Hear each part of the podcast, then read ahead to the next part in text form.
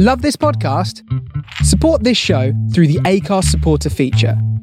It's up to you how much you give, and there's no regular commitment. Just hit the link in the show description to support now.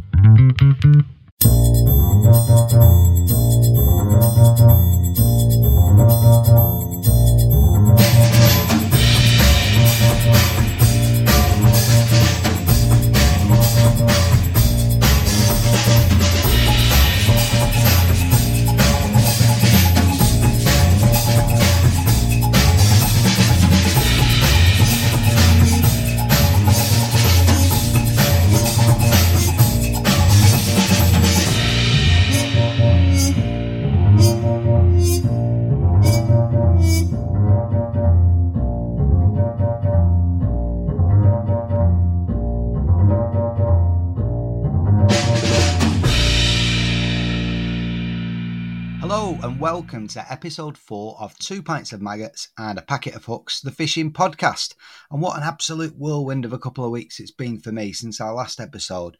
It all started with my appearance on Talk Sport 2 on Fisherman's Blues show with Nigel Botherway and it was a chance encounter really. I thought i'd get an opportunity to have a little bit of a plug a couple of minutes chat and, and, you know thanks for coming.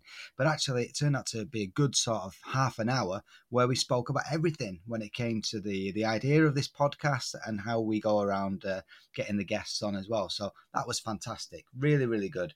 Followed up then with a feature um, so when we talk about the press pack in a couple of weeks time it'll be myself Improve Your Coarse Fishing, I was doing a deep water feature fishing for roach and skimmers, and that was a brilliant experience, a bit of a, a lifelong ambition for me. I've always wanted to sort of get into the magazines and, and give across a few tips and tricks, hoping that will help people catch more fish.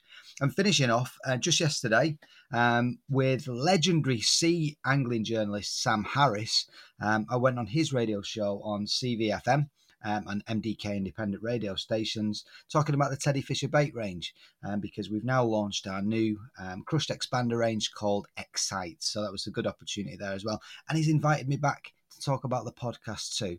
So lots and lots of stuff going on on a personal level, which has been great. And it's all a big thank you to yourselves because if you don't listen, then of course um, there's no point in me doing these things. So, what's in this episode for yourselves? Well, of course, we've got the press pack as always. I've got all the monthlies. I've looked over the weeklies as well. I've had a little scan on social media to try and find, find things of interest, and there's lots and lots going on um, in the angling media. In the tackle shed, again, lots of new releases coming up. We're coming to the end of the river season, but of course, the fish are waking up on our commercials as well. So there's lots to look at as we head into spring. And of course, for the big chat in the big chair is elite match angler Nick Speed, and he gives a fascinating insight into his, um, I suppose, him growing up, what got him to where he is today, and about fish swim management. So, how do you make those key decisions throughout a match and competition? So, lots and lots to go through. Um, let's get cracking with the press pack.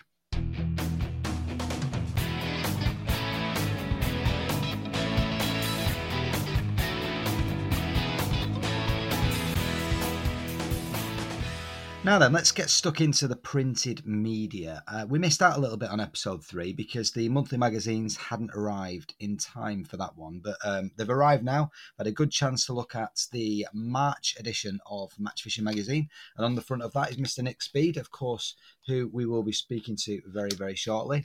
And Improve Your Coarse Fishing this month is March the 9th to April the 6th uh, edition, issue 374. Um, and of course, we've got the Angling Times, excuse me, to go at as well. Um, one thing I did miss though from the second of March, I can't believe I, I, omitted this one off episode three. Young kid, young schoolboy, um, 13 years of age, Kyle Brain, um, 17 pound 14 ounce barbel, and seven pound 10 ounce chub from the Middle Trent in one session. I don't know I missed that from from uh, from the last time we looked through the uh, the press crazy stuff. Um, I'm still trying to beat uh, get a double figure barbel, and I'm yet to beat um, a five pound chub. So good luck to the lad. Good on him. Um, he said he pre-baited the swim, went down for a couple of hours, just a couple of fields away from where he lives. So lucky lad. Moving on to more up-to-date times with the Angling Times. Uh, there's an article here from the, I think this was in the, the, the 9th of March, but yeah, it was. quite a disturbing story in some respects, but um, it's talking about pharmaceuticals uh, going through humans and into the to the water system, uh, and it's talking about are we drugging our fish? And what this comes from is a study from Australia that did many, many tests in their water systems and found that anti anxiety tablets in the water course um, make fish less inhibited but extremely clumsy feeders. And then it talks about some examples, um, bringing it across to here because there's been tests in the UK as well that finds the likes of Prozac and and any sort of uh, anti-anxiety tablets as well is getting into the water course. It's affecting the fish, making them more docile. Um, could be potential for uh, for reproduction, which would be a big, big problem. And I just found it a fascinating story, and it probably wasn't given the pages that it deserved because it's such an important thing. Um, however, out the back of it, though, there are many studies that are about to take place, um, governmental studies as well, to ensure that these types of things, um, because there's that many drugs getting into the water course, um, don't affect the, the environment um, too much or minimal impact. So, yeah, I found that fascinating. It gave an example of how a perch would be more um, erratic um, when it comes to feeding and, and, actually a bit more less inhibited. But when it goes to, to strike at your bait, it's highly likely to miss because it's going to be quite docile and quite clumsy. So I thought that was a fascinating article and, and, and worrying at the same time. Um, then we come to um, the Green Revolution. So it talks about dynamite baits and Sufix line um, being a couple of the first companies to look at fully recycled items. So the idea for dynamite baits um, is that they're aiming for recyclable packaging ASAP. Uh, but the other part of that as well is to have um, the most minimal environmental impacts, if you like, uh, from their factory production as well. So they're looking at making their factory a lot more renewable energy, combine that with their uh, recycled packaging, and gives them a really good green footprint. And and I'm before I went on to the show with Nigel the other week, he was actually talking about this as a precursor to to our chat, and I just sort of chimed in with that straight away that I think we'll see more and more tackle companies looking at this. It's, it's absolutely vital. You know what it's like when you you go onto the bank and those anglers that, that sort of leave litter, which is my absolute bugbear. I hate seeing litter. I hate seeing litter in the street. I hate seeing litter around fisheries even more. Um, and yeah, it's when you've got stuff ground bait bags or whatever that's taking years and years to break down. It's just scandalous. And what annoys me even more is when fisheries provide bins and anglers still don't go and do it. There was an image at one of my local waters a, week or so ago, Woodland Waters, where the anglers had, had been had been carping. Um, I knew who they were because I drove past them on the way out. I recognised the peg from the picture, and there must have been three um, shopping bags full of rubbish just left on the peg. Um, okay, the bags were tied up, but so what? Just take it with you. I just I don't get it. So yeah, more recyclable packaging or biodegradable packaging. More power to them. Good on them. Uh, Sufix, on the other hand, really interesting concept. Uh, they've made a couple of um, monos now made out of recycled line. So that's a really interesting concept that you, are making new line out of old line, if you like. Um, so that's uh, that's a step in the right direction as well. The final thing that I saw in the weeklies um, was a, a, very interesting article um, around otter fencing. So I was shocked to hear the other day that um, my local water, where been, i was fishing a winter league till everything got stopped up in uh, Metheringham, place called Fen Lakes, and that they've got otters. And I thought about it. I thought, wow, there's no real um, waterways, big rivers, etc. for quite a distance. Um, there's lots of little dikes and becks that, that run into the, the River Witham and, and places like that. But I would have thought otters would have to travel a fair old way, which just goes to show the devastating impacts that they're having on many, many fisheries. And my understanding is that to get this fencing that goes round is uh, is quite difficult at the minute. There's there's many places that are, it's, it's in high demand. So this article caught my eye because it says, and I'll, and I'll quote what it says. A forward thinking company has begun using discarded fishing line to help protect carp from other pred- otter predation. Fence posts used in otter fences are usually made from wood. But Steve Carey, the man behind the firm Reworked, which creates products from waste plastics that aren't normally recycled, is using posts made from old line to protect stocks at his fishery in the northeast. This innovative solution is a result of a partnership between Steve and Viv Shears of Anglers National Line Recycling Scheme. Whose organisation is close to reaching a landmark 10 million metres of recycled fishing line, is delighted with Steve's work. What a great idea! So he's building posts for his otter fencing out of old fishing line. Moving on to online, and it was good to see. Uh, we did get a bit of a scoop off of um, Rob Hughes in episode three. He mentioned some real big things that are going to be happening with uh, BT and on the bank, etc. And that is starting to come to fruition because I spied yesterday and I dropped uh, Rob a note to say it sounds fantastic.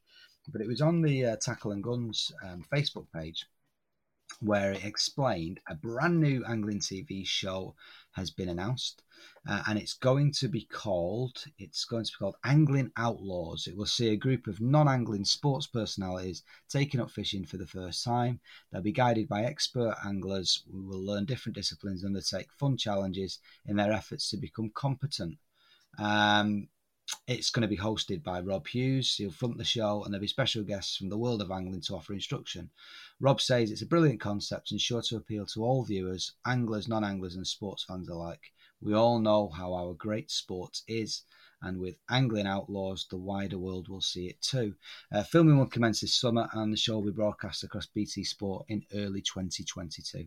So, more great news for the sport. The more we can get it out there, the more we can get people trying, and the more we'll get a, a future. Um, for everybody. So that's very, very exciting. Okay, moving into the um, monthly magazines. First up, what have we got? we have got Match Fishing Magazine. Now, of course, I've already mentioned Nick Speed is going to join us very shortly. You'll hear him on the big chat, uh, but he, he, adorns the front page of uh, March's Match Fishing Mag. Uh, he talks about uh, key decisions, swim management, and as I say, we'll delve into that a lot further on, on the big chat. Um, there's another very, very good article. I think it was page 50, if I can just double check that, and it's from Dan Webb there's a heck of a lot of thought gone into this. There is one, two, three, four, five, six pages um, of it's called Master the Tip. Uh, and basically, it's all about the importance of the float bristle. Way, way too much to discuss in this short press pack feature because, as I say, there's six pages worth. But he thinks about it a lot. There's a lot of thought process into what tips to use in what circumstances, etc. And he believes, Dan Webb believes that um, as anglers, we don't think about that enough. We spend a hell of a lot of time thinking about um, the stem, whether it's wire, carbon, nylon, whatever. Um, but do we think about the bristle as much? As I say, there are six pages to go out there, so it's a heck of an article. Very, very interesting. I certainly never thought as in depth as as what he goes into here. Um, so there we go. I mean, for me, as long as it goes under, I'm happy as Larry, but I see where he's coming from. Also great to see in Match Fishing Magazine on page 86, young lady, 16 years of age, called Lottie Wotton. Um, she's talking about improve your silverfish fishing. Um, it's at a place called, let me find the name, Burton Farm Fishery in the Midlands. Uh, and she's putting together a lovely net of roach. And it's just quite nice to see, you know, a late, young lady angler, keen as mustard, putting together a cracking net of silverfish. Uh, and good on her and good on match fishing for, for getting her involved as well. Moving on to improve your coarse fishing, a couple of things that caught my eye. First of all, page 39, uh, a very, very good article with uh, Xenia Drury Gregorek, the daughter of the uh, of the owners of Anglers Paradise down in Devon. Uh, she does a fun and interesting article about getting your kids on the bank. So it says, Mum of two gives details and a top advice for getting kids and families into fishing for the first time. And some really top tips around sort of um, preparation, ensuring that you keep the kids engaged, uh, how to sort of spread the session out so they don't get bored, or if they are catching, that they don't get too overexcited and managing their expectations, etc. So, a very, very good article. Um, and I'll be in that sort of position very soon where know, I can't wait to take my little girl fishing, but she's just too small at the moment. And even when she she's big enough, you know, it's well, how do I get her to enjoy the day? So that, I'll be keeping that article to one side, and, and we'll be revisiting that. Uh, another interesting piece is on. Let's get back a little bit. Page thirty-four, uh, and this one is by a chap called Harry Pardo. and this is called Time to Plan Your PB Bream Campaign. Now, I fish for bream, fish for bream all the time. Love catching skimmers in, in commercials uh, when the carp aren't feeding or even in between the carp. Great, you know, they're weight builders, etc. But I've never targeted big, big bream. I have started thinking about the upcoming summer. I've started thinking about the river near to me on the Witham, um, where there are some big bream shoals that come and go through spawning. Um, and I'd love to catch a big old, you know, warrior of a river bream. But I've never thought about targeting these big still waters, and there's lots of them in my area here, lots all over the UK. But double figure bream, you know, those fish that some carp anglers think are a nuisance, which would be a bit of a fish of a lifetime, I guess. And and this was why it caught my eye because I actually quite fancy having a crack at this. It's pretty bog standard stuff. It's sort of like a, a scaled up match style, if you like, and a scaled down carp style. Um, but he just he makes it seem really simple. It's a, it's a couple of pages. He's using a method feeder. Um, he's using quite a heavy, I found this quite interesting, a very heavy fish meal ground bait mix, actually a barbel mix with halibut pellets as well. So lots of attraction, lots of smell, lots of feed in there. Um, worms, of course, Bream love worms. And it's just uh, something that, that wet my whistle a little bit and definitely something I'd look at, at getting stuck into there. Page 84 there's an interview here with Sarah Collins of the Get Hooked on Fishing charity. And we spoke about this charity a number of times in episode one and two, with Keith being um, an ambassador of the charity. Um, he helps out those the kids down there in the London project. Um, and out of that, of course, Tommy got in touch with Dave Preston and has then gone and um, provided uh, the charity with with all the Fuca bait that they want, which is great because some of the kids they're a bit you know, iffy picking up live baits, maggots, worms, etc. And Fuca takes that away. So um, again, I'm not going to talk through the whole article, but it just gives you an understanding of, of what it takes to sort of run a charity and, and run a charity when it comes to fishing. If you read this, it, it just shows you how much of a worthwhile cause it is. And um, we should be all, all be trying to get behind it as much as we can and hope that they can get the uh, the finances to keep it going. Well, there we are. Lots going on in the weeklies. Uh, some good catches coming out, some um, interesting articles, and some interesting tips and tricks as well. So now let's talk to our special guest, Mr. Nick Speed, in the big chat. Teddy Fisher Baits specialise in the manufacture of fishing ground bait and additives. We combine a 40 year old proven fish catching recipe and the experience of our skilled team. Fishing is an adventure, and here at Teddy Fisher, we strive to make that adventure a success. Go to www.teddyfisher.co.uk to see our full range of baits. Welcome to the Big Chat, and on this episode, we've got all round elite match angler Dynamite Baits and Shimano backed Mr. Nick Speed. How are you, sir? Good evening. I'm good, mate. I'm good. How are you? I'm all right. I'm very well, thank you. Now, before we even get started, I saw a cheeky picture of you bashing out a great big barbel out of one of the rivers. Where was that? I, I thought you were going to say something else. bashing it out. Yeah. yeah, I, uh, I was, I, I don't. I wish I could say I do more. Uh, you know, more river fishing, and it, you know, it's back from the roots. And I suppose during this lockdown, um, I've been fortunate enough to get out on the bank doing, uh, you know, content creation for both com- companies because obviously that's my line of work. Um, and it's just given me that opportunity to to visit, revisit venues that I haven't seen or fished for a long time, and and Fiskerton is a typical example of that. Um, and it just coincided with uh, the rivers falling from the floods, um, and it was just perfect condition. I was just, you know, I had two not so good days, but he, nonetheless, I still enjoyed being there because it's absolutely beautiful.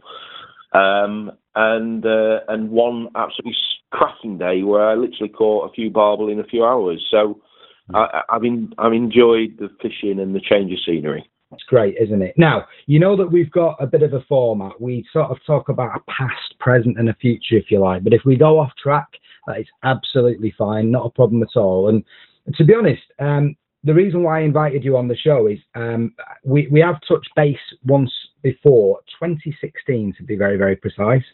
My good lady um, bought me a ticket for, for a day down at Tunnel Barn Farm. It was called A Day with the Stars. Do you remember this day at all? I do remember it. I remember it very well. So you remember the format? There was five anglers, five groups, and we had an hour each with you. Now, did I did I fall in that day? you might have done, not on my session. you might have done actually. I don't know. Um, there was you, there was Des, there was Matt Godfrey, Jamie That's Hughes, right. and That's Andy right. May. Yeah. Yeah. So now a whole host, a cacophony, if you like, of skills. Um, I, I, just left that that session that day thinking of your one hour piece because it was the one one part that really stood. It was the only thing that that was different from all the other guys. And you was talking about method feeder. So ever since then, you know, I thought a thinking angler, and I like a thinking angler.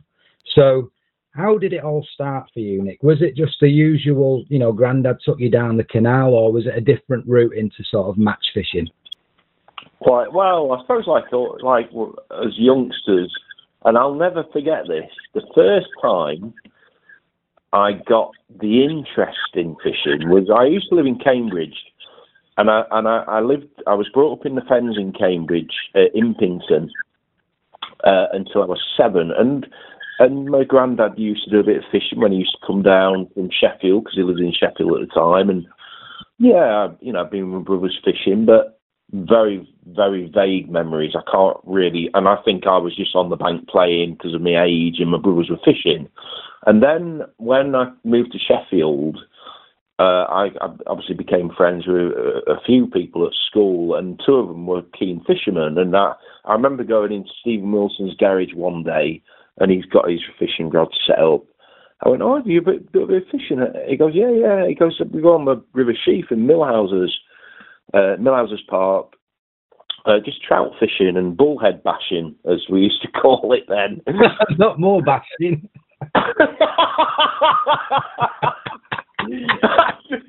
anyway, so actually, I remember uh, my first ever fish was a bullhead, and obviously after maybe a couple of sessions catching bullheads, um, I got very bored.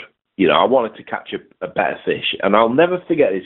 And I was sat at the bottom of the weir, and you know, there's a little bit of a high wall that slopes into the weir and I was sat on a summer's day, and I, and I snapped my line. Obviously, I just literally I had no tackle whatsoever, all borrowed off Stephen. Um, and I, I'd snapped my line, and my bait was in the water, and I was tying a knot to connect everything back up. You know, a clueless knot at that time. And and lo and behold, I felt something tugging. I lifted up. I've got a, like a pound rainbow trout on on the other end. Brilliant. And that was, that was it. That was my the earliest memory of me catching a fish was that rainbow trout. I'll never forget that. And and then after that, I started and we did. There was three of us on a regular basis. We used to go up to Damflask. That was our local haunt. Um, so literally from the age of nine, ten was when I started fishing, and and they kind of like a lot of your friends phase out, lose interest, and I'd say that was when we were about fifteen. But I just still loved it. Yeah. Um, and it was a hobby then, you know, and I, it was just pure passion. And and one thing I've always enjoyed is literally just socialising, being out in the fresh air. Um, and I, I, I a, a, a, massive passion grew for fishing for me, um, and I just enjoyed every minute, especially Damflask, because it was so challenging. It was the excitement of going up to this massive reservoir. It's 115 acres. Yeah.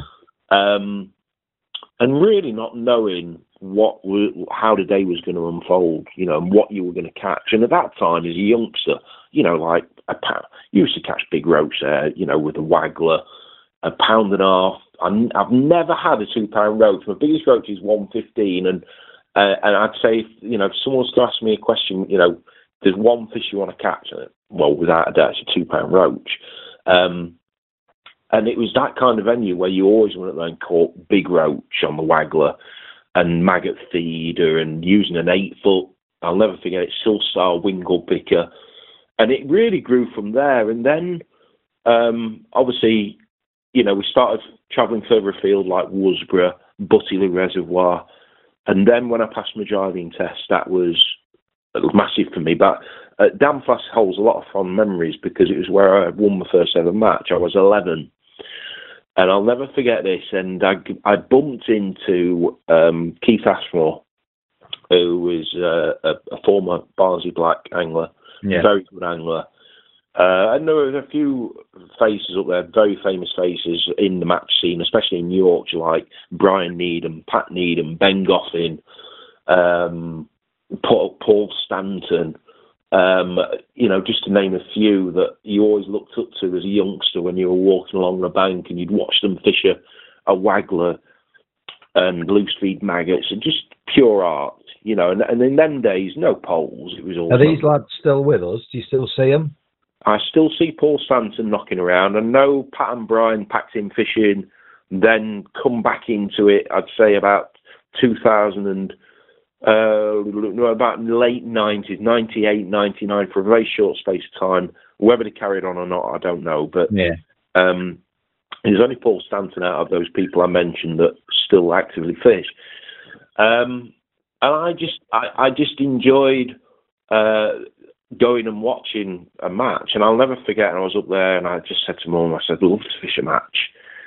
Um, and the first couple of matches, I didn't do do too well uh, of course, I just had a, a, a, an eight foot winkle picker, a few maggot feeders, um, and I'll never forget. They used to call me the Wanderer, and uh, I, I used to spend more time in the match. Uh, and the match entrance fee then was five pounds. It was five yeah. pound entrance fee. I'm I'm kind of like showing my age a bit out here, aren't I? Do you know? I, I, know what you're saying. Know, that's the worrying thing for me. I remember them Silstar pickers, but yeah.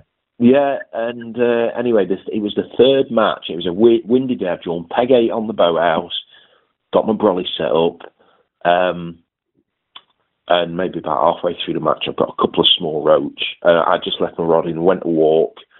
Uh, you know, try, and I always wanted to try and gain little hints and tips because, like nowadays, and there's, a lot everything's very familiar in certain areas with angling, and nothing has changed as regards to information. And that uh, you only learn so much by conversation. It's when you visibly see it with your own eyes that it all makes sense. And they don't even people. An individual doesn't even have to explain the process. You can see why they're doing it. And I'd walk up and I'd see somebody, you know, he's fishing a long up length, or oh, how's he, how's it, how's he set that feeder up? And and I remember, I, you know, I was walked off on this particular day, come back after having a cup of tea, and I always just sit behind Ben Goffin. Uh, you know, and if there's one person I looked up to as a youngster, it was him. Very, very intelligent angler, very intelligent angler. Uh, um, and I walked back, picked my rod up, and I got a three pound perch on the end. What, you'd left your rod in when you'd been wandering? Yeah. Imagine doing that nowadays. You'd never see it again, would you? yeah. Uh, I, and anyway, I I had a, a, a, three pound. I ended up with three pound eight ounce, and I won the match. And not the matches then were pretty big, yeah, pretty, you know, big turnouts because that was the that was the be all and end all natural venues. Um, and even local venues on your doorstep, such as Damflask, were hugely popular.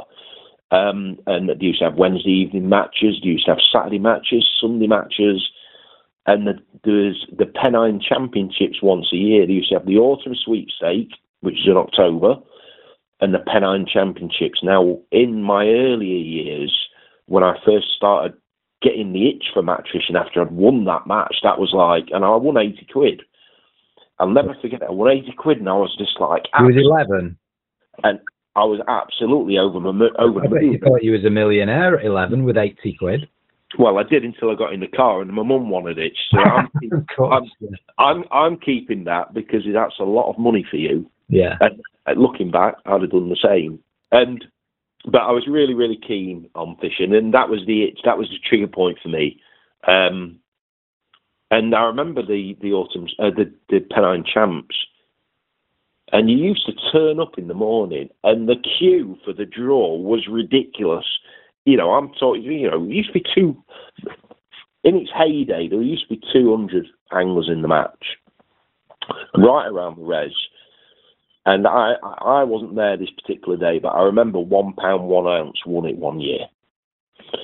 You know, Yeah. so you're Really. talking a, a very, very hard venue, and I, And a I high standard of angler as well, weighing that in. So that's how tough it is. It is. It is. Uh, it was all simplistic fishing then. It was bomb and maggot and waggler and maggot and maggot feeder. You know, and, and you know, if you were going to fish a ground bait feeder, you'd fish these homemade feeders that were made of like plastic tubing that really you were, unless you converted them yourself, and I hadn't got that far in my intelligence with fishing, Yeah. um, that you were just feeding a, a lot of bait, and a lot of it was we used, it was regular. We used to go up there and ball it in with a catapult and fish a bomb over the top. Mm. Yeah. And uh, I I won the Pennine Championships. I think when I was about fifteen or sixteen, Wow. and I had a bream and two perch for six pound four ounce, and I won the Pennine Championship. Wow. Yeah. And I, and I put four balls of ground bait in at maybe 55, 60 meters, and I fished a bomb and single maggot over the top of it all day, and I had three fish. And I'll never forget it. We used to use three pound marlin mainline and 12 ounce Bayer hook length. Yeah. Um, you know, maybe two or three, might have been in a longer hook length, you know, but 12, 12 ounce Bayer Perlon was the go to hook length we used to use Yeah. And um, a Mustad size 23. We always used to use small hooks. It was wherever we went, we used small hooks. Um, and then Fleets Dam, like they stopped. Alan Hansen put some bream in when they they netted Clumber Park, and Alan Hansen brought, I think he brought five ton of bream when they netted Clumber Park. The rest of them went in Welbeck Lakes. Um, I'm sure somebody will give me a bit more information, but that's uh, that's exactly. I think that's exactly what happened. And we were all of a sudden going to Fleets Dam fishing a waggler and catching like bream up to seven, eight pound. Wow. Um, and that was I'll never forget reading the Angling Times and there's a centre page of Alan Alan Hansen there with a massive net, and these massive bream, and as a youngster, that was just like the monstrous fish, you know, enormous bream. Um, and that didn't last long because then he started putting carp in, which obviously made it a mixed fishery, and and then we were going there, still still trying to use twelve ounce Bayer Perlon as hook lengths Yeah. or if we if we if we were feeling aggressive, stepping up to one seven Bayer Perlon, and wondering why we were getting broke. Broke off. Yeah. And uh, over time, you know, things started developing. And then when I passed my driving test, I'm now like quite. I'm getting. I'm learning. I'm learning quick. I'm doing well on the local scene, uh, i.e., Damflask, um, where I can get transport to. And then I started travelling down on the Witham with Ben, and he used to take me. And I'll never forget um, a very individual. We used to fish Coombs Res a lot, which is at Chapel-en-le-Frith. Um, and Ben used to take me up, and, and we went up there, and I'd jump peg seven, and I won the match. Now, then days it was a um, a five pound entrance fee and a ten pound optional. Hmm. And I sorry, it was ten pound entrance fee, five pound optional. And I went into the entrance, uh, you know, the normal, just basic pools, but I didn't go in the optional because at that point, you know, I was just I just enjoyed fishing in matches. I wasn't that competitive. Yeah. I was just enjoying the fishing. I was enjoying the aura, the, the, the, you know, talking to people and and learning information. But yet at the same time, fishing these really interesting venues and coming away off the bank every single time thinking, do you know what? I've learned so much today, uh, and that was quite special because I was fishing different venues. Anyway, so I, w- I ended up winning the match, and this was a, a you know sixty peg sellout. Um, you know, so I was like 15, something like that. So anyway, and Damien, and uh, it was quite funny because Damien Bracken was second in the match. I'll never forget it. I was going to say you got a cracking memory, like to, to remember these even peg numbers. Fair I, play. I can only remember it now. I'm talking about it. Yeah. You know, it all comes floods back, and it's almost when you talk about something, it takes you back to that split second. Even, you know, that last hour when when I'm hopefully going to catch another bream. And Kevin Hill was just above me as well, which was he was a well, he still is, and he doesn't fish as much now, but just a pure class when it comes to uh, tackling like wild waters. Like oh, unbelievable! His dad, Peter, used to work in my local tackle shop where I'm where I'm originally from, and all them lads used to all use a, a, company. They, they're not they're not really sort of renowned now as in tackle shops. But have you heard of Alderson's? Alderson's ground. Yeah, they used to use all that. And yeah, there was a, a Bradshaw. That's um, right, John, John yeah, Bradshaw. Yeah, yeah, John Bradshaw, Simon Shepherd. That's right. Yeah, uh, yeah. he used to run the matches at Coombs. Well, you would have been sort of meeting in the middle then, coming over the peaks from the Yorkshire, weren't you? And all our lads were coming from the from the northwest, and that was a that those sort of venues. Absolutely, yeah. So Damien was second, was he behind you? Yeah. He was anyway. Yeah, he was second. Anyway, so we come to payout. So he goes, yeah, yeah, Nick Speedy, and I thought something like hundred quid. I was like, whoa, happy days. And uh, and he goes, right, Damien Bracken second uh, is 180 quid, and then Ben goes, and obviously waiting to to get the money so we can go. And Ben goes, hang on a sec. He goes, what's gone off there? He says, no, Nick's won the match. He goes, yeah, but he didn't go in the Super Pool and he took, and he took me outside Ben. He went, "Don't you ever come fishing with me in an open match and not go in the pools. You're in a match to win it, and you pay the pools." Were you sharing as well? No, we weren't sharing. Uh, and he was my mentor, and he kind of like really gave me a bit of direction with stuff like that. Yeah. And he says, "You fish a match to win it, and that is it." Um, and and you know somebody reminds me uh, who's a really good friend of mine uh, Tommy's like that you know it's you know nobody remembers second you're in the match to win the match and that is it um and it was just those little things that helped you focus that look you know if you're going to in a match you do it properly you know um, and I started travelling down on the Witham with him. I'll never forget going down on the Witham and used to get down to Kirkstead and used to literally spend ages waiting to draw.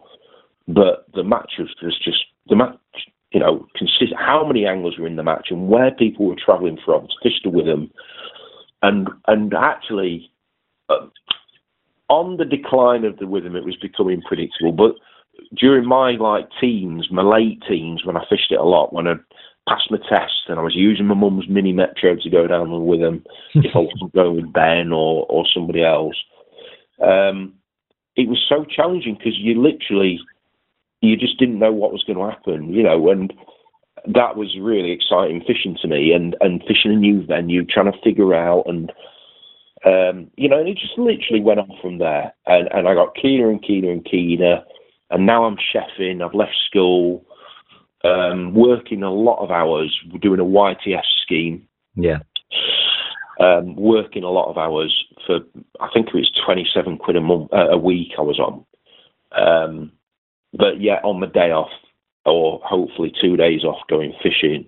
And because I was chef, and I used to do split shifts. So, I, I, you know, I might get one Saturday off every other Saturday or something like that uh, and then a day off in the week. So I was always making the most of my time off, and it just literally went on from there. Um, so yeah, I, my passion it comes from those earlier years of fishing those special venues that are very fond and close to my heart still. Like where I've been today was, you know, you sat on the bank and just you, you know, you literally just reminisce and, and look back at as a youngster being on the same peg. Yeah. No, it's funny the way that you explain that. I had visions, I had flashbacks of my first match, and I still I can I can see myself sat where I was on the bank. Similar scenario, very very similar to what you've just said. It was a place called Jumbles Reservoir, which is up at, near Bolton. Same sort of thing, you know, seventy odd acres. Uh, it was with school, about thirty odd kids. Imagine getting thirty odd kids to fish now out of the same year at school. It just wouldn't happen, would it? No. Um, and, and it's very, very sort of similar story. But just before we move on, the River Witham is 15 minutes from my house, and I've lived here now just over a year, and I haven't had a chance to get down there yet. But when I do go and I have a look at the river, you know, especially over last summer when we could get out and about, I, I, I can visualise, you know, those hundreds lining the bank from Tattershall all the way up to Kirkstead. That's that's my local river, if you like. Yeah. Um, and funnily enough, I've been chatting to a lot more locals as I start getting into the into the area and chatting to to people. And that there's some bags still to be had, you know, Nick. You just need to know where to go and when, and that's what I've got to learn. So I get on the right peg on the right day, somewhere around June the 18th, I imagine next year, a couple of days after the season's over. I can't wait. So you you just whet my appetite again thinking about it. Yeah, I, th- I think um, if you looked at the Witham, I'm sure that it holds, if not more, uh, fish than what it used to. Yeah. Um, but and this coincided with commercial fishing that there was a sudden decline on venues like this, especially Fen, Fenland waters. You know, uh, where there's a lot of agriculture going on, farmers using stronger nitrates, um, and as a result of that, that then obviously bled into the systems, um, killed all the weed.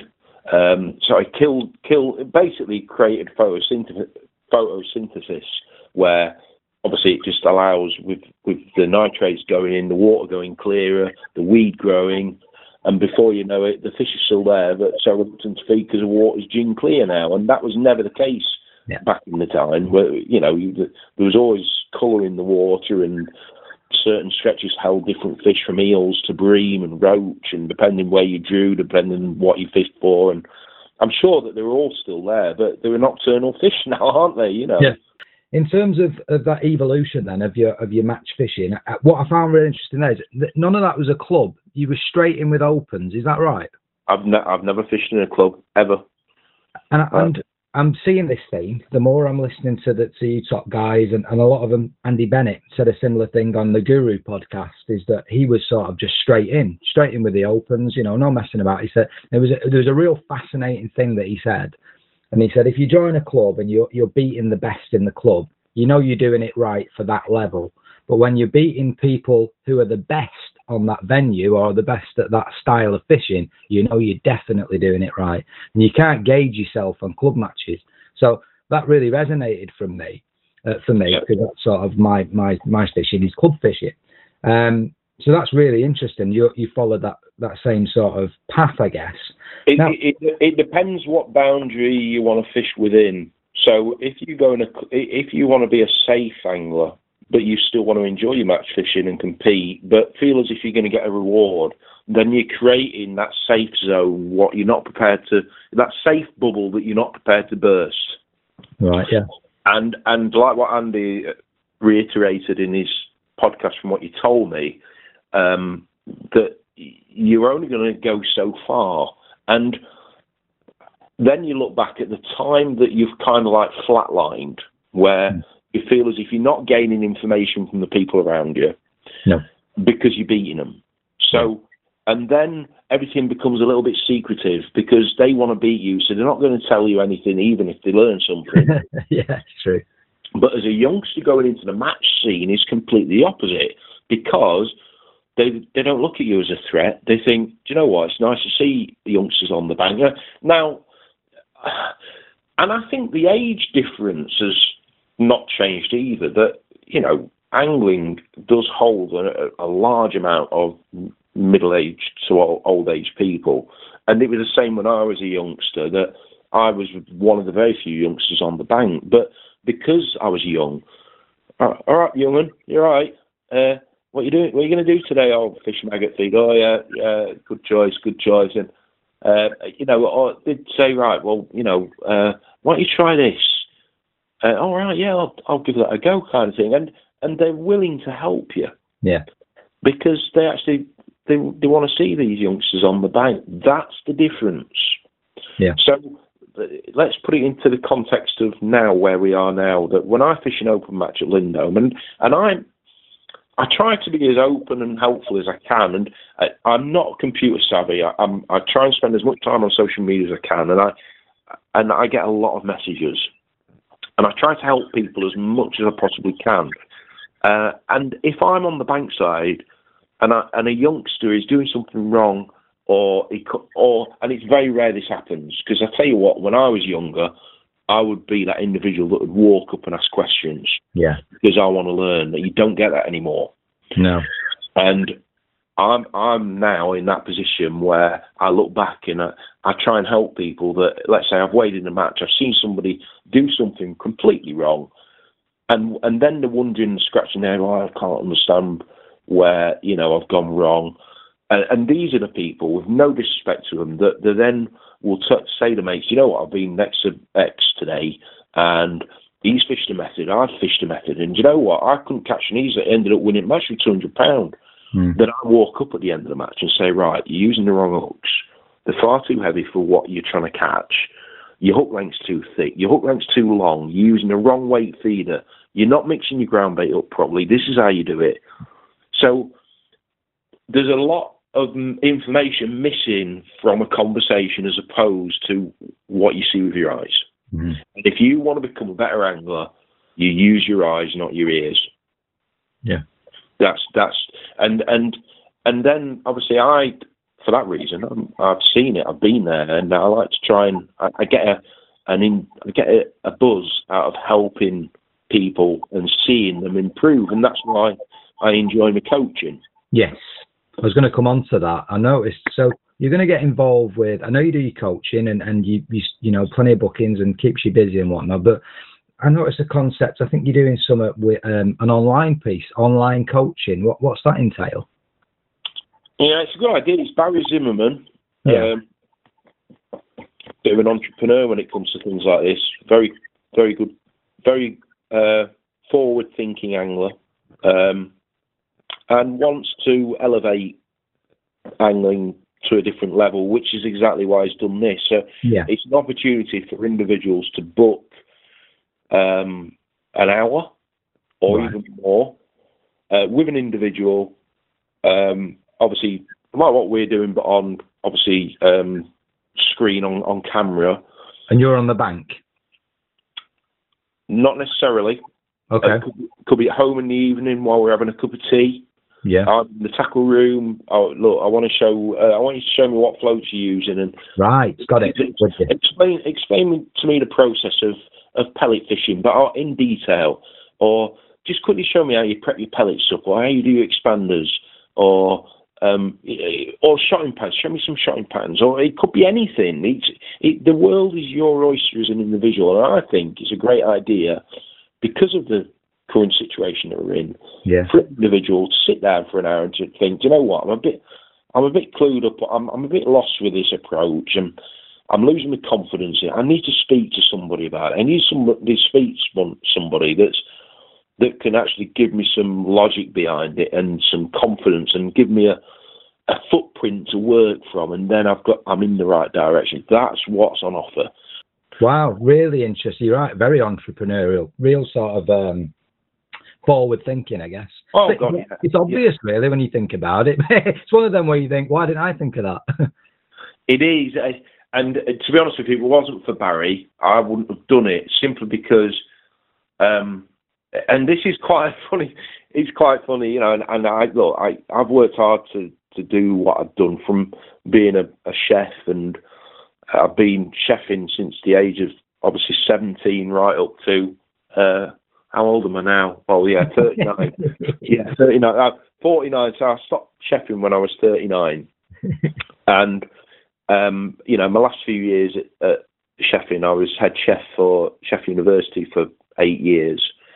Um, and I've worked really hard in that time during chefing as well and doing well in matches to to be in this position to to actually coach people, but also I'm a consultant for two companies.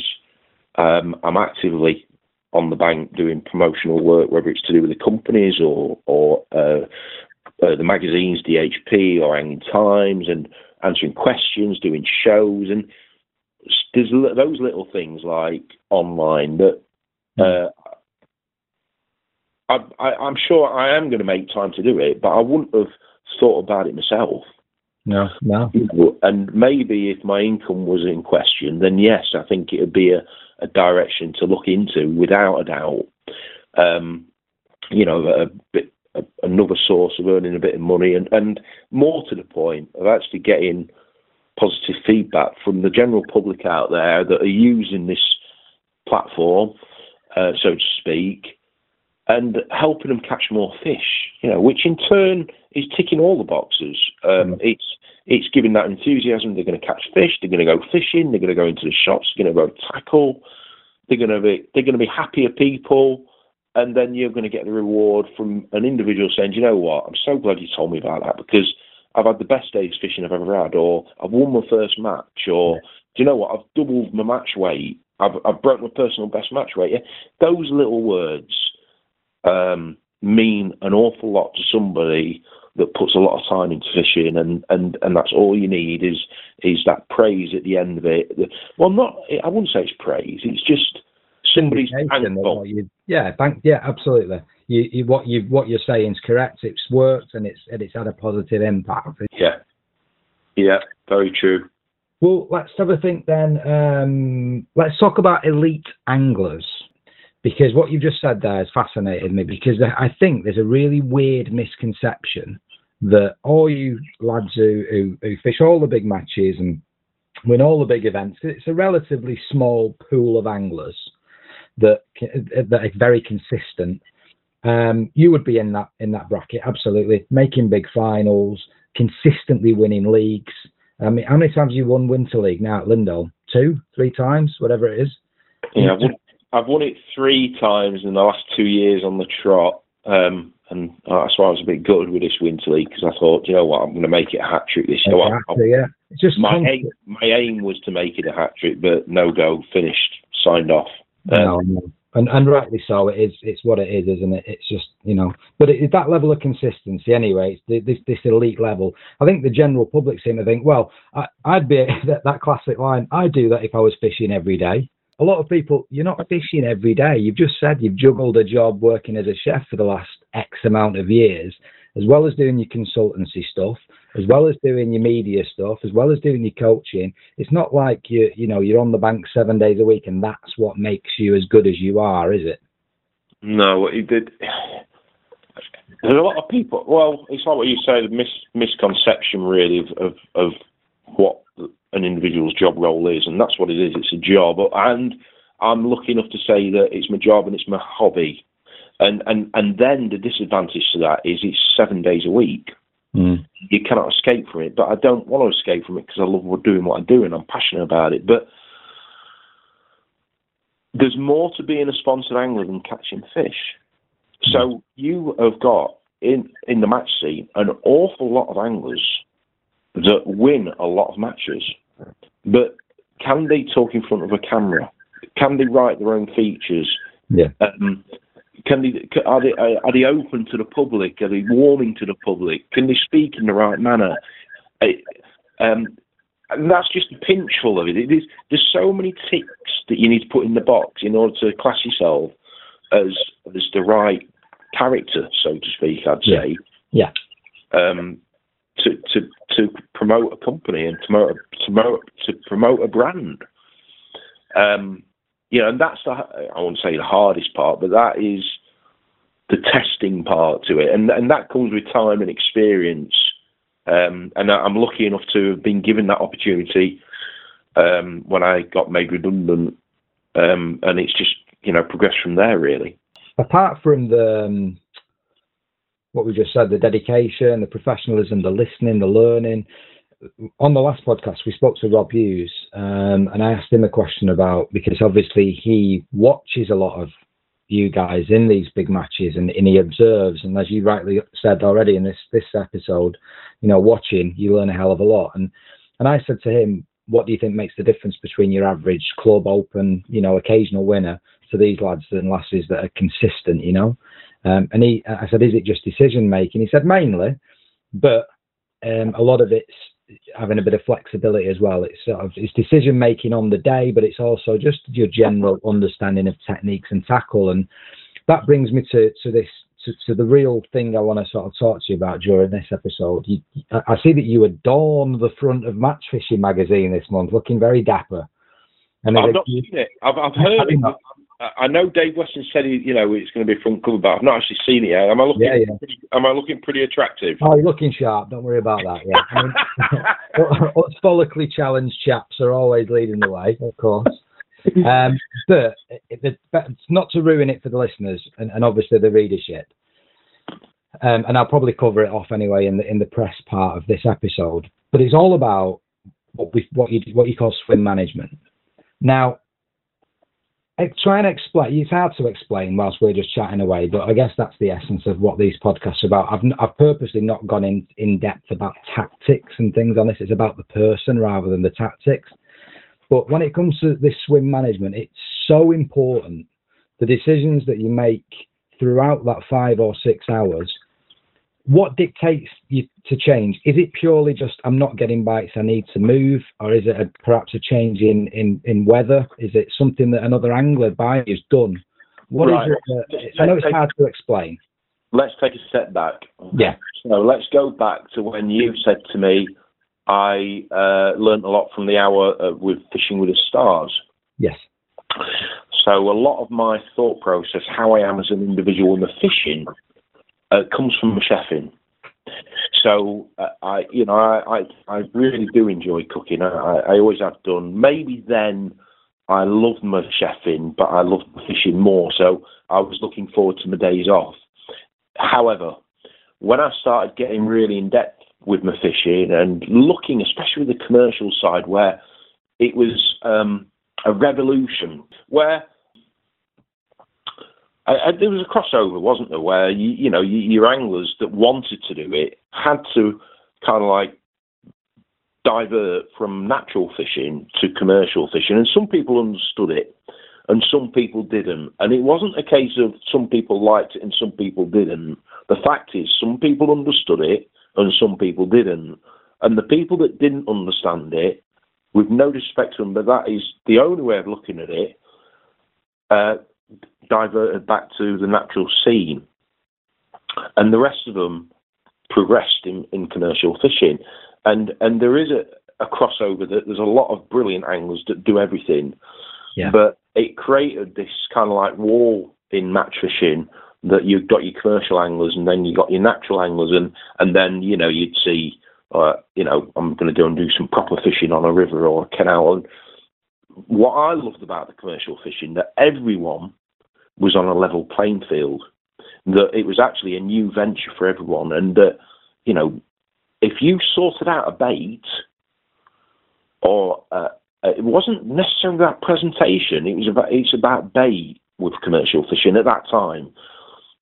All of a sudden, new bait come on the scene. Paste fishing, for example, margin fishing with ground bait. And I'm not. On, I'm on about the first. The first person I remember with ground bait down the margins was Kevin Baxter. Mm-hmm. Kevin Baxter and Steve Clark, as far as I can remember, and I'm on about uh, about 96, 97. Mm. Talking a long time ago. Coming on 25 years, yeah. They they were the first to feed ground bait down the edge and and like reap the rewards and and there was, let's say, for example, the meat fishing at Hawcroft. You got the likes of Steve Cook, Jamie Mason, and I was doing well, and it was that trigger point for me where all of a sudden I learned so much in a very short space of time about how the fish wanted to be caught. So all of a sudden I'm using this bait um, that I'm like thinking, you know what? Everything loves this bait. So I then did like some homework, and I went home and I, I diced some meat up, and I got a tank, and I timed the fall of the bait, which was 18 inches, seven and a half seconds, and then uh, with it uh, right, I wash it. Oh, sorry, it was longer than that, but then I washed it off in warm water because at you had seagull problems. So right, I wash it off in warm water and I've diced it up. Uh, and it's gone from nine seconds to seven and a half, se- uh, seven and a half seconds uh, you know, it's, it's falling quicker now. So now I know my bait, some of my bait's getting to the bottom, and and then I wasn't getting seagull problems. So the the, the other anglers were getting seagull problems. So they were pushing fish into my bag. I'm feeding bait that everything loves, and all of a sudden, my catch rate and you know the amount of matches I won in a space of time there was, you know, quite astounding. Really, I'm not a big-headed person, but I really knew I'd figured something out, and it lasted for quite a few years there. And in the summertime, from the spring to the autumn, and, and in that time, what I used to do is always used to take the water temperature. So I used to take the water temperature in the morning. And what I learned was over maybe two or three seasons, especially, was as soon as that water temperature got to nine degrees in the autumn, the meat stopped working. But you'd get to, let's say, the back end of October, you'd get on the bank, thought, oh, it's a bit freezing today, coat on, you know, and you, you get settled and God, it's absolutely freezing, a lot colder than last week. And as a human being, you're then thinking, well, I better cut down on my feed. I better start feeding maggots mm. or, or micro pellets to yeah. catch everything. And then you'd put the thermometer in the water and it'd say 10 degrees, and you'd think, no, it's still going to work mm. because 10 degrees. And then I'd sit there, and it might take longer for it to work because obviously the, the algae is now dying, so the water's getting a little bit clearer. So the fish are a little bit more spooky. They're going to hang further out in the middle of the lake. And when that light does finally drop or goes, changes, when in a fish's head, it's all to do with light, in my opinion, that it's a trigger point where they start moving and looking for food. Uh, you know, all of a sudden your lines come alive with 90 minutes to go. That is hawk yeah. all over. Yeah. And, and the amount of matches I won in the autumn from knowing that it's going to work, just keep feeding, keep feeding, it's going to work.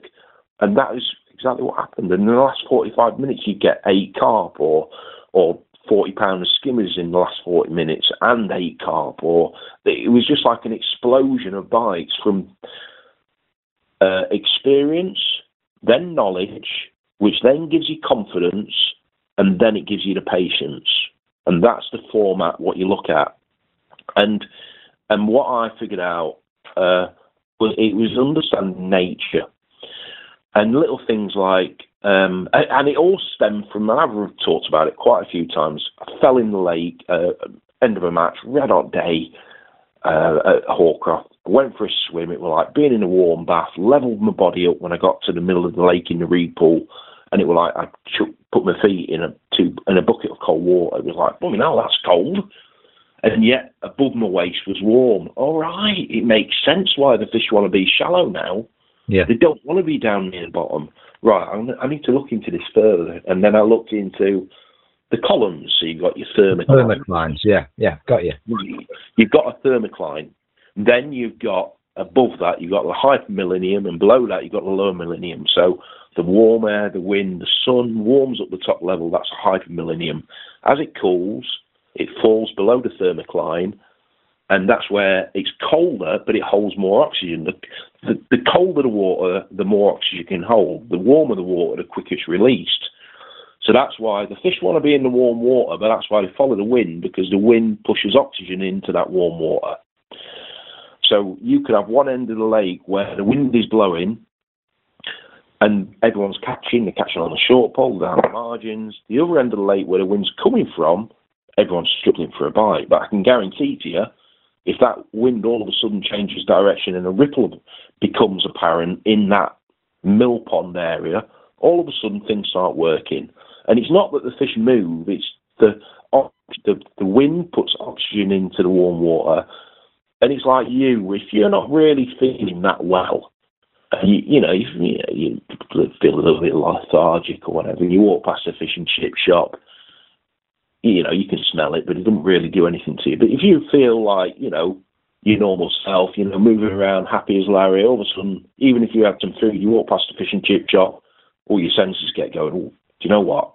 I don't mind a fish butty or fish and chips or, or a, a portion of chips. It does something to you, and that's what fish it does to fish. That those fish are present in that area, but they need that shimmer, they need that oxygen, they need that cover from the wind, um, it's those little things that give you that um, knowledge for making decisions in matches regarding um, how the how what's happening to the fish, what depth they're at, and and like what I explained to you with thermoclines, and uh, then air pressure makes a massive, massive difference, especially with F1s and carp. Hmm. It's so susceptible to air pressure that if you understand where that thermocline is and what happens to it, which can instantly change at a split second. Let's say, for example, um, you know, you get an angler, you fish the same peg twice, red up day one day, catch shallow, can't get a bite on the deck, liner to death if you put a deck rig out. Um, and you can only catch down the margins or shallow on the pole or pellet wagger or method feeder up to an island. And then the following day, it's overcast. So that angler's thinking, right, I know what my plan is. I Yeah. caught doing this yesterday, and then the following day it's completely different because the fish are at a different depth, and that is purely dictated by low and high air pressure. Um, and then when you understand that, then that helps you make those key decisions at the start of a match that, that the average angler would never even consider. No, because they're all having conversations that, oh, how did it fish last weekend? Pellets, 18 inches deep, and everybody's slapping away when the fish might be sort of three foot deep. Yeah. Exactly. So, and it's those little things. And then when that, obviously, the big question is like what you said to me initially about how do I make these decisions? Well, like I said to you, you and it- always makes me laugh. And I, I do it out of, I am a quite a laid back person. Um, and I have in the past been renowned for coming to my peg very late. Mhm. But also a lot of that was, uh, it was, I'm doing it on purpose and I still do it. Is that Um, just to let everybody crash around and make a load of noise before you sort of sneak up? Exactly. Now, there's one question or one statement that I always believed that I figured out. Why do end pegs or pegs with space catch more fish? hmm So what I'm trying to do is I'm trying to give myself an end peg, whether it's fishing further out than anybody else or timing my swim management better. And by that I mean, for example, let's give you a typical example and testament to my results when I first started fishing Lindholme in the winter. And well, let's say we're on the strip. You get on the strip pond where, let's say, for example, down the centre of the lake, it's 18, let's say it's 18 metres to the centre of the lake, Yeah. and the whistle would go. And I've, let's say I've drawn a good peg, middle of the lake. Uh, no, let's say I've drawn out of the middle of the lake to the right or to the left. So the angle to my left is on more fishing theory, especially in back in the days, maybe seven, eight, nine years ago. That was very predictable where you needed to be, middle of the lake in the winter. Um, I'm on the edge of the fish, so to speak, or where they usually herd up. Um, and I'd start the match at seven or eight metres, kinder pot some, you know, shake a few micros out, fish a sophomore formal expander. The angler that's on the fish, he's gone straight to 14 metres, and he's into them straight away, bagging up. hmm And I sit there at eight metres, two lines, not a bite, right, nine metres, two lines, left and right, not a bite. And I know that my left hand line, is, it, because the bloke is catching to my left, the chap, and it's towards the middle of the lake, that's definitely going to be a stronger area, I think. Then I get to uh, 10 metres and I feed the left hand line and the right hand line, but I go on the right hand line first, knowing that the chances are now I'm at 10 metres, that left hand line is definitely going to get me some bites. hmm So I got on the right hand line, spend 20 minutes trying to get a bite, maybe get one bite if I'm lucky, right, left hand line now, chop in, fish straight away. You're not worried at this point at all that this guy's bagging up. You know these fish are probably going to back off into your peg. Is that the theory? Uh, it's not a race, it's a marathon. Yeah. And this is this is and it gets gets to everyone where you you get worried about somebody near you, you know, guys bagging up now or whatever. Doesn't matter what the amount of matches, and I think this comes from watercraft where I can't think of a match, or it's very rare that it comes to the closing minutes or seconds, and I'm not playing a fish hmm and and I'm a lastminute.com person in all everything that I do regarding the fishing. That the amount of matches I've had where you know an hour and a bit to go, you know, I'm steady away, not really catching, and then all of a sudden, like a flick of a switch, it all starts working, and that is my fishing in general. Um. So let's say, for example, I'm now I've gone to the 10 metre line, left hand line, gone in, I've had two and two bums. A lot of people think, right, that's where they are. Right, go back out to 10 metres and this is I'm on about a long time ago. You know, I'm not on about recent. You know, this is this is like general knowledge now because people pass on their information. I'm on about 2005, 2006 when I first started fishing Lindholme, and going from Hallcroft to Lindholme was obviously a completely different style of fishing. Different beast. Yeah. And the first seven matches I fished at Lindholme, which was Sunday matches, I won on the, on the I won seven on the bounce, uh, and they were big matches. And Mm. it was all from these little things that I'd figured out. Uh, so I'd, I'd, I'd, I'd then leave that right hand line, uh, the left hand line, and go on the right hand line. I'd literally sit there for 10, 15, 20 minutes, even longer, maybe knowing in the back of my mind if I got a bite, I'd be lucky. But I'm resting that left hand line. Yeah. So, and I, I constantly just occasionally putting a bit of bait on that left side. Right, I've had 20 minutes, I've had one fish if I'm lucky. Right, time to catch a fish now. Left hand line, two fish. Right, leave it. Right hand line, go back on the left hand line, no fish. So go half a metre further out now. All of a sudden, I'm into one straight away. And in the duration of, let's say, a two hour period where I'm fishing between 10 and 12 metres, I will catch twice as many fish as him because what he's doing, he's plundering the fish. Mm. So then you get spooky. And then you start foul looking them or you start missing bites and they start backing away from your feed. And and you're actually over a period of time putting more twice as many fish sometimes in your net with that way because people are in a panic to make the most of those fish when they're there, but it doesn't work like that. If you invite a few fish, it creates kind of like interest for the other fish, but also you're not plundering your peg. Yeah. And over a, you, you, a fishing match isn't a one hour match, it's a five hour match. And if over the duration of that time, you will catch more fish if you think about how you how the fish want to be caught rather than how you want to catch them.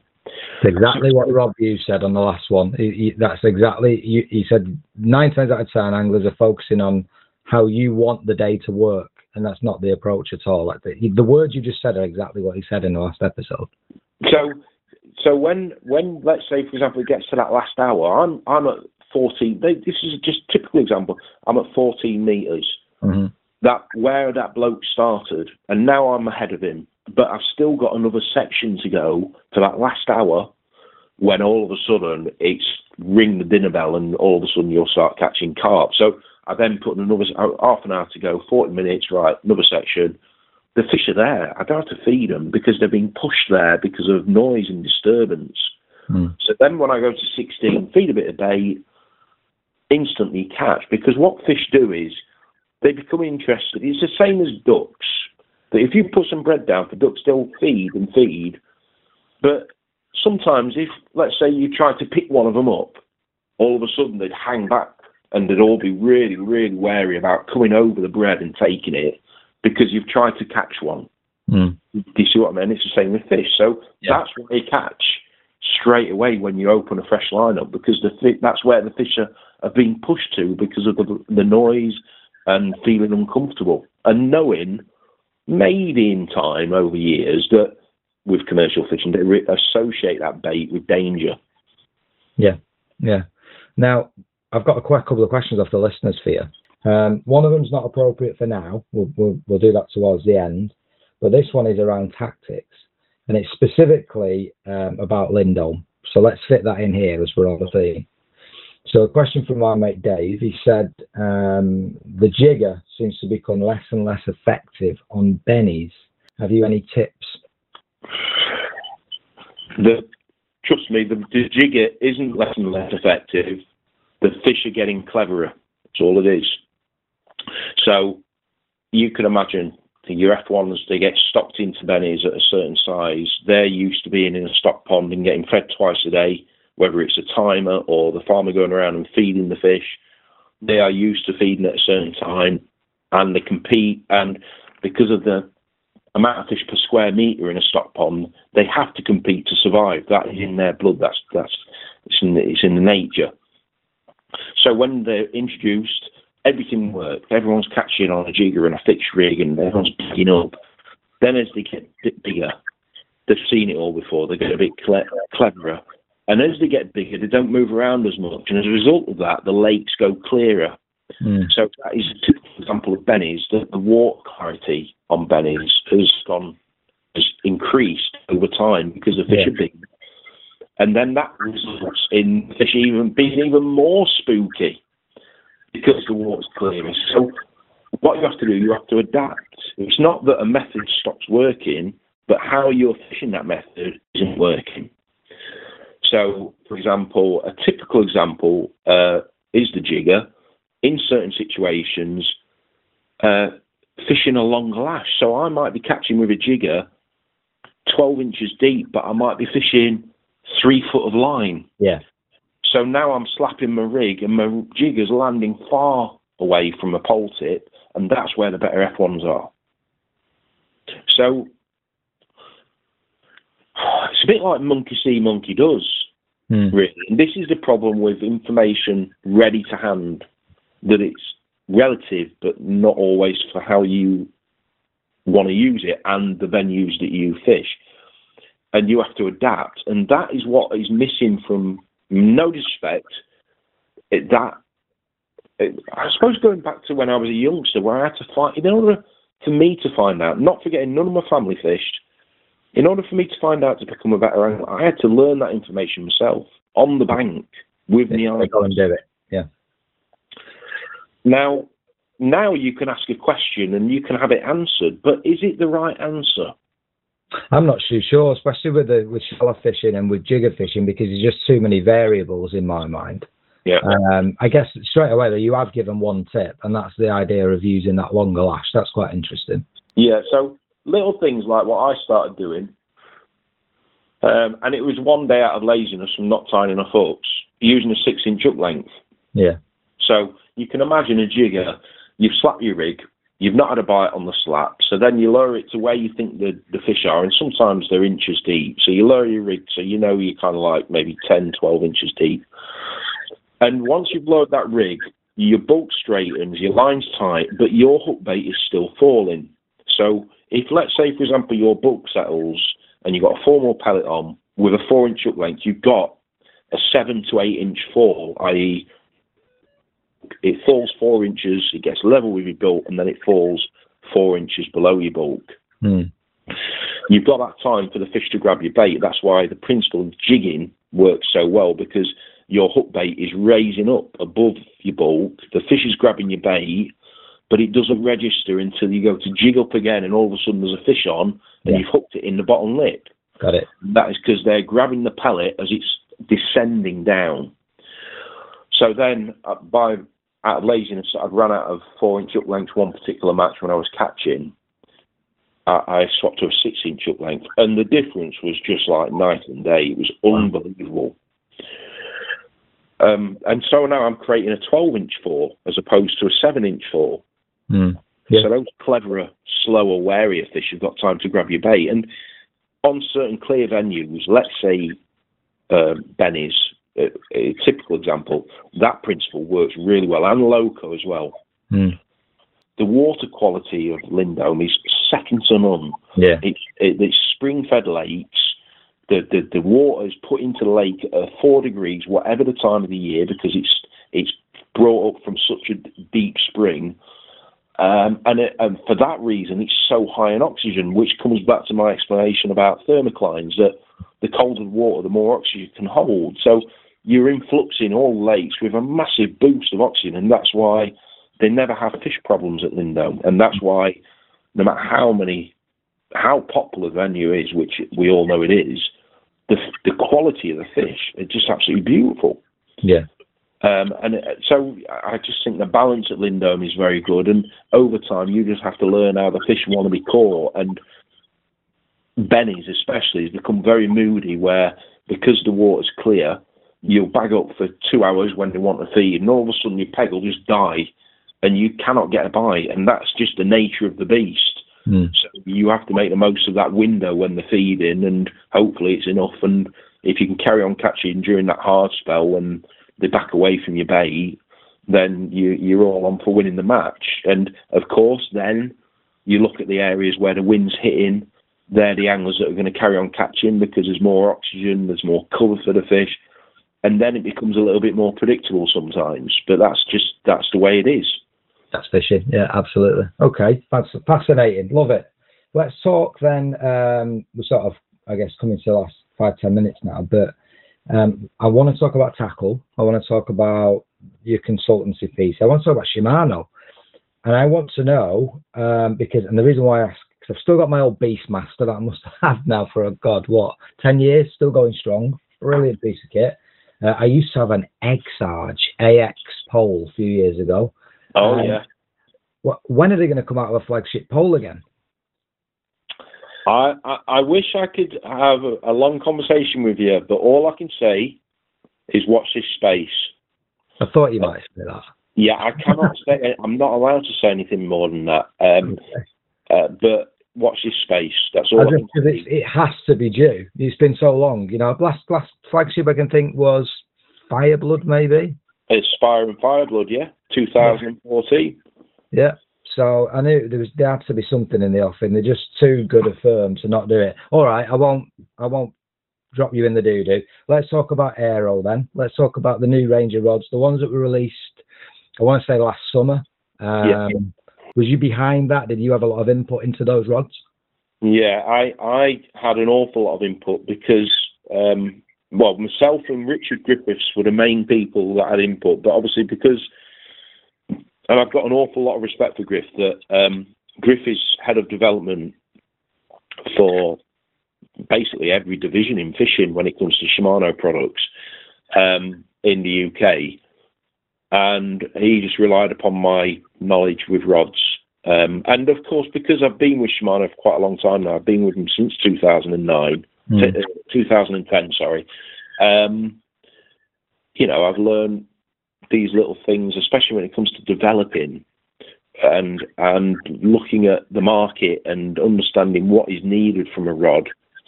Uh, I, I felt there was a little gap, especially with, you know, how far can you stretch elastic? But with, with innovation and, and tackle, there will always be room for improvement, and that's exactly the case with rods. Um, and you know, little things like creating, uh, let's say, the nine and the ten foot in the X7 with ultra fine tips for something which I'd say is one of my strongest attributes of fishing, which is method feeder fishing Yeah. using a really nice fine tip, minimal uh, minimal chance of moving that feeder, you're going to catch more fish. Fact.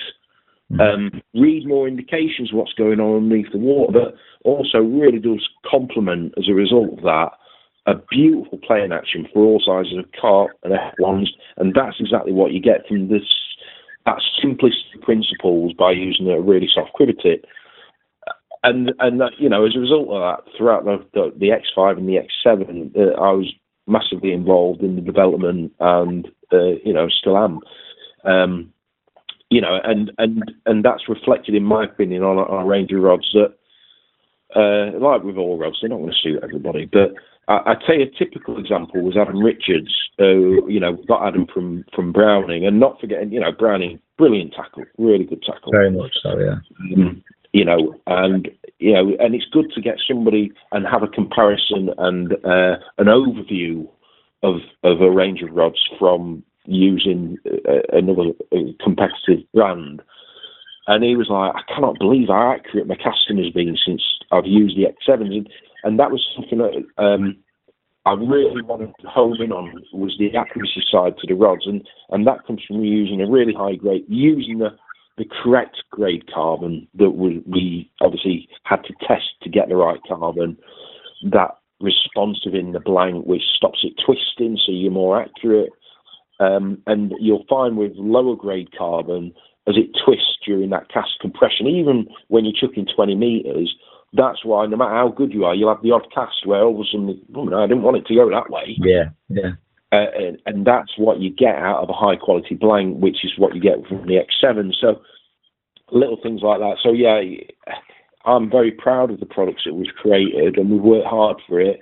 And um, it's just going to take time for that Aero brand to grow because, uh, like what you've said, you know, uh, in all honesty, I'm, I'm sure there's a lot of people out there that might be looking for a rod and have not even picked up the Aero rod, and it's just a case of having that opportunity in a tackle shop or on the bank um, of picking up a rod and, and actually having a waggle with it. But it's amazing actually because it's not until you actually catch a fish with rod that you real that you that you really understand how good it is. Yeah. Um, and and Adam was an, again another typical example, and a lot of people that I coach, you know, right, um, set them up right, use you, use your rods and everything, and I'll set mine up, and halfway through the day, once they've become proficient enough that I feel that nothing's going to happen regarding breaking a quiver tip or whatever. Right, have a go with this rod, and I go, oh my god, that's like a different world, and, and it's almost like you're using braid when you're commercial fishing, which obviously we don't, but that feeling that you get when you hook into a fish and you can, oh yeah, it, yeah. yeah, I've, I've, that's in that's in the mouth definitely, and you can feel every single movement of that fish, and that's what you get from a really responsive blank, which is what we've achieved, you know. Um, so you know that's the story behind Aero, and and how as a company we really wanted to get back onto the matching course scene Mhm. by starting off releasing a range of rods and and everything will follow in time very very soon. Well, I mean, it's about attention to detail, and as we've sort of demonstrated on this uh, this podcast today, uh, regarding your swim management, understanding your conditions, understanding the environment, if that level of attention to detail that you put into your fishing goes into to the rods, which I'm sure it does, then there's the great product.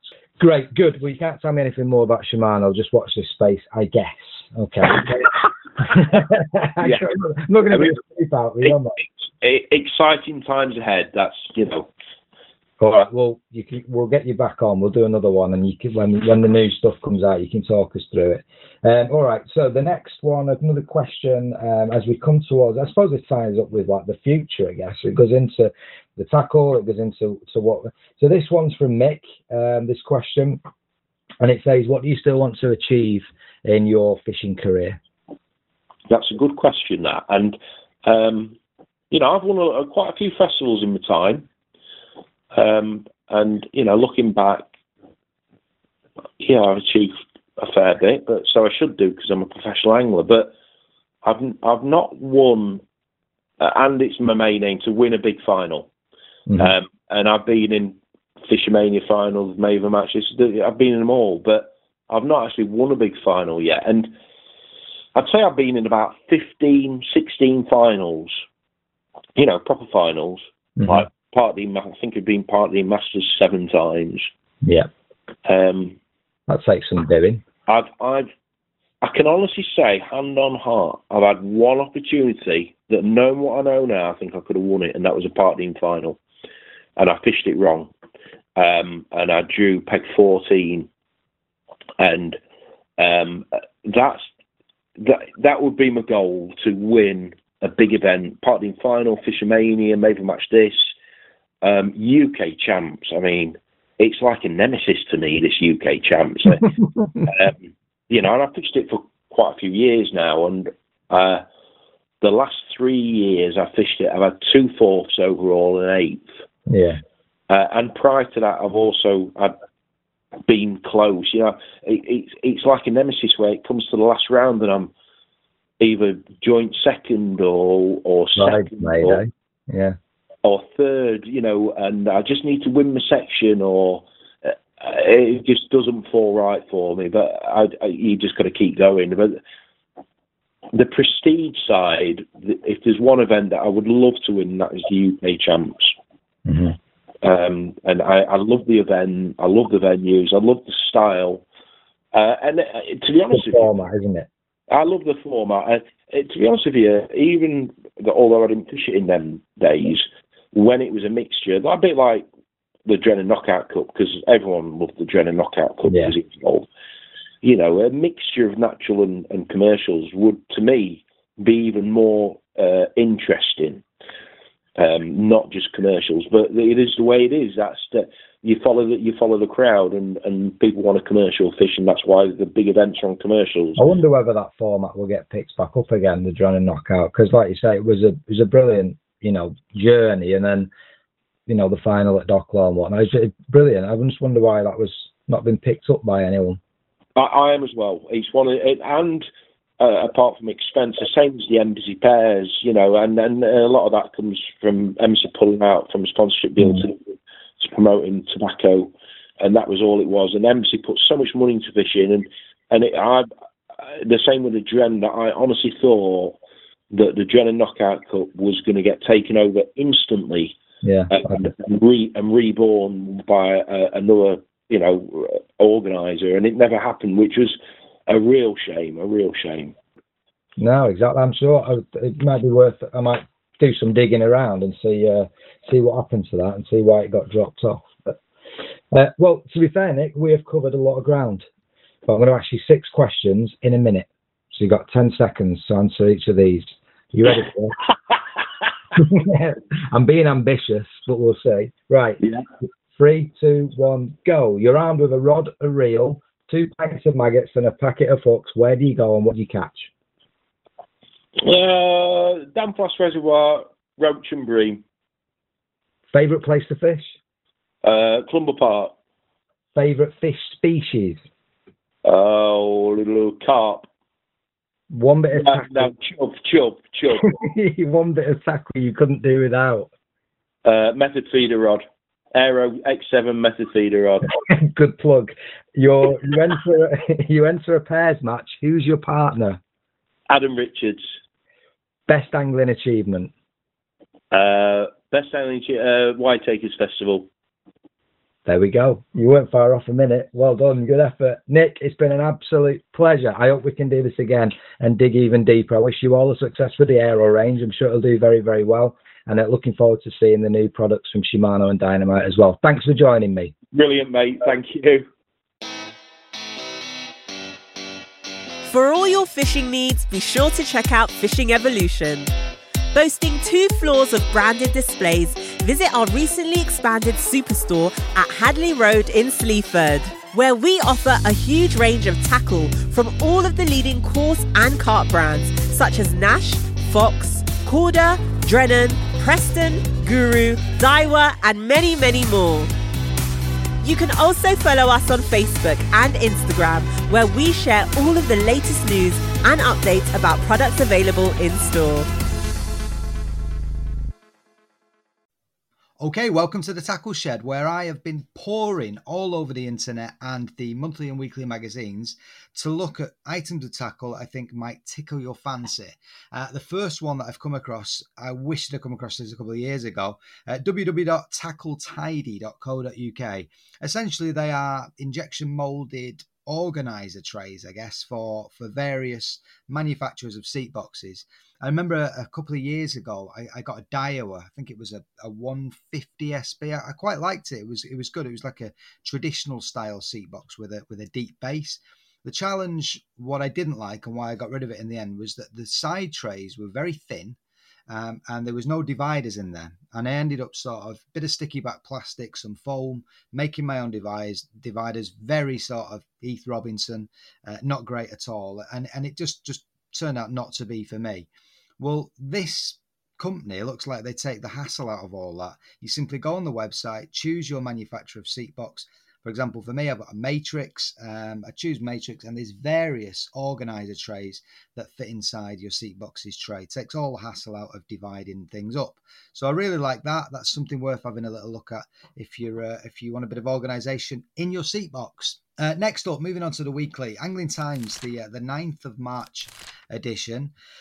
Uh, there's a silver section there. It's talking about tackling spring silvers, uh, whether it be on a, a waggler feeder, whatever it may be. It's covering a wide range of tactics to target silverfish sport. Um, but the one part that caught my eye was around the rods, the rod piece. So first of all, the Daiwa Connoisseur range. Uh, and the reason why I mentioned this was because over the last couple of es- episodes, we've spoke about this, the original range. Episode one, Keith Arthur uh, pointed out as the purple one of the 90s is his favourite piece of kit he couldn't do without. Episode two, Tommy Pickering spoke about the designing of that rod, how well it sold, and how much they exchange money for even to this day. So, moving on now, and I, and I found the latest version, a very reasonable price as well, um, around 150 pound. I'd be really interested to see uh, that range, get my hands on them, and see how they match up to those uh, those predecessors, I guess. So uh, yeah, it's it's sort of it mentions about how it's good enough for, for trotting a stick float, for dace, chub, whatever, right the way up to punching a slider float out. So they look like a versatile range of rods at the Daiwa Connoisseur. Um, also in there is the range of Drennan Acolyte waggler rods. Now, I've not got one of these, can't profess to using one of one of these uh, waggler rods, but I have got the 11 foot pellet waggler version, and I've had it now for I want to say at least five years. So we're talking about tried and tested pieces of kit. I, I can testament to to uh, to that range of rods fantastic. Um, wouldn't swap it for the world. Great piece of kit use it every time for for standard pellet waggler fishing. And when I say standard, I mean sort of like punching out to sort of 20, 25, 30 meters maximum. Um, if you want to go beyond that, you need to be stepping up to a 12 foot pellet waggler rod or even a, a 13 foot heavy waggler rod to go further, punching out 10 gram floats, etc. Um, I'd use a, a, slightly heavier version. I've got a, an old Series 7, a puddle chucker to do that. But uh, yeah, no, Acolyte, fantastic. And I imagine their Waggler range is just as good. Uh, what else have we got in there? So, in that silver piece, now, not necessarily for silvers, but it does name check various lines. And again, sticking with the theme of tried and tested, uh, it does point out the Daiwa sensor. Now, when we talk about reel lines, and we'll talk about reels in, in, in a second as well, um, I cannot praise Daiwa sensor enough. Probably about six, seven years ago, a friend of mine, Jez, um, he got me onto sensor. He said, "Look, Dave, why are you messing around trying to worry about how much line you've got on, you know, you're spooling up with and, and blah blah blah? Get yourself a bulk spool of Daiwa sensor, cheap as chips, and then just keep winding and winding until your spool's filled, and don't worry about backing, etc." And he's bang on. You know, for around sort of 10, 11 pound, you're going to get yourself up to 2,000 meters of Daiwa sensor, depending on the diameter and the line strength. And you just don't have to worry about, you know, backing or anything. Just whack it on and, and, and you know, it'd be perfect. And, and it stood the test of time. I've used it ever since. I, I have started to veer away a little bit with my lines in terms of um, silverfish work. So I've got some sensor on a, couple of reels, but four pounds, a little bit too sort of heavy. So I'm going to start going down the, the Drennan floatfish range for um, silvers, uh, especially for rivers. I use Maxima on one of my river reels and, it, and it's starting to sink. It's taking on water. So that's coming off and I'll go down the Drennan floatfish route for that. But I'd say 95%. I've got a couple of reels, feeder reels with Guru on, um, purely because I won it. I didn't buy it just to try. It's the Pulse version, but 95% of my spools will be Daiwa sensor. Sticking with the theme of lines trying to test it, it's not name checked in the any of the magazines, but um, I've used Guru N-Gage now for my pole rigs for again sort of probably five six years. Never had any issues, but uh, every now and then I like to have a little bit of an experiment, and I've just switched over to a couple of rigs, a couple of lengths to the uh, the MIDI um, low vis version. I really like the look and feel. I saw it in the shop um, before lockdown. It looks almost invisible to the human eye, um, so I thought, well, that might be well be worth a, a little sort of dabble. So I shall keep uh, you informed on that little experiment of mine as I start using it. Okay, uh, something else I saw in the same episode, uh, sorry, same edition of um, Angling Times. It was a carp rod. It's a Daiwa Black Widow, nine or ten foot. There's like an extending piece, like a telescopic piece that extends. Now, I'm no carp angler. I said this to Rob Hughes on uh, on episode three. I, I I catch carp commercials, matches, etc. Absolutely, but I've never fished for carp. I've never sat there, you know, with the buzzers out, a boilie, a PVA bag, all the rest of it, etc. Um, and it's not something that I probably will do in any sort of great depth. But when I saw this rod, it almost like wet my whistle a little bit because for the sake of 35 to 40 pound, um, it can cast up to 60 yards, can cope with leads up to three ounce you know, for a beginner or a, a, you know an occasional carp angler, I think that would be absolutely perfect. We know Daiwa gear is great. Um, okay, it might be a budget version, this Black Widow, but for me, it looks absolutely spot on. And I could be tempted to sort of treat myself to one of those. And just when it gets to summer, a couple of evening sessions just to relax, you know, and you want to sort of um, look for a bigger fish, then that could be the way forward. So, couple of things there that I spotted. Okay, moving on to the latest version of Improve Your Coarse Fishing. It's the, the March uh, to April edition. There's a nice article in there 11 uh, feeder reels, the, the best 11 feeder reels under £90. This is a good selection of feeder reels. In general, you're talking, you know, 3,000 size for very short chucks, 4,000 for your average chuck, and 5,000 above for when you start, you know, going going long and, and, and beyond. And, and these 11 reels have a have a range of different sizes. Um, the one that caught my eye, I like to use a dual handle reel when I'm feeder fishing, even when I'm pellet waggler fishing. Actually, um, I just find when you sort of uh, you're cranking, especially commercials, you're cranking carp back or whatever. I just you know the robustness of, of having two handles, um, and the only one out of all those eleven with a dual handle is the Map Dual uh, five thousand. 60 pound really good price. Um, all the rest single handle reels, but a, a, wide range of different price points. They all look the part. They all look, you know, as if they're going to do a job, um, and I'm sure they do. But have a read. Have a read at the article. If you're in the market for a new feeder reel, a real good selection to give you an informed choice. Um, last but not least, moving on to match fishing and sticking with the reel theme, the latest match fishing with Mr. Nick Speed on the front, who we've just had our big chat with. Um, it's one of his reels that he's helped design, and it's the Shimano Vanford. So we go from budget, middle of the road range, the sub 90 pound range, up to the sort of exclusive, the, the real sort of premium range, should I say. The Vanford comes in around 220 pound. It replaces the old Stradic, which was a huge seller for Shimano um, over the years. Uh, again, looks the business, and you can see how it would marry up perfectly well with these uh, these range of aero rods that Nick's just been talking about. So, um, depending on your budget, if you're in the market for a new reel, it's that time of the year we start thinking about you know respooling our lines and you know investing in some some new reels, some new kits, maybe getting them serviced or whatever. There's loads in the magazines um, over these these recent weeks. So they are the things that caught my eye uh, in the tackle shed. Um, so we're coming towards the end of the show, and I need to introduce who our next guest is going to be. Sitting in the big chat in the big chair on episode five will be none other than absolute legend, 1975 world champion Ian Heaps. So I'm really looking forward to having a chat with Ian about the glory days, if you like, but also, of course, uh, modern times where he runs uh, his own fishery down there um, in South Wales. So lots and lots to discuss uh, to Ian with. Just before we sign off, I'm going to launch a little competition for you. Um, a big, big thank you for everybody that's been listening to the show, uh, and I aim to continue delivering as long as you keep listening.